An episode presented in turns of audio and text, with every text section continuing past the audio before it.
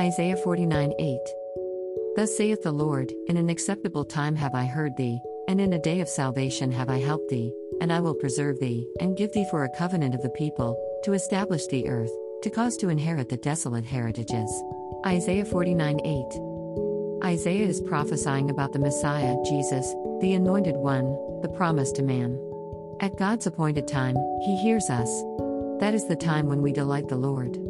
When we look to Him and no one else for our help, for our need, for our salvation. And He pours His favor, His delight, and His pleasure on us. Many of us have experienced this sweet grace at the time we realize only God can help, only God loves us, and only God is willing to accept us as His own. For He saith, I have heard thee in a time accepted, and in the day of salvation have I succored thee. Behold, now is the accepted time. Behold, now is the day of salvation. 2 Corinthians 6 2. He reaches into the darkness of the enemy's kingdom and transfers us to his kingdom, redeeming us and rescuing us from the enemy and from ourselves. He takes us into his family, becoming our Father. We are not worthy, but because we have accepted the only one worthy, the one who took death for us, the one who took God's wrath for our sin, and the one who has shed his blood, having washed and cleansed the stain of sin in the world, we are accepted, we are embraced, and we are welcomed. To the praise of the glory of his grace, wherein he hath made us accepted in the beloved. Ephesians 1 6. He is our covenant, the bargain, the settlement needed to help us and to rescue us.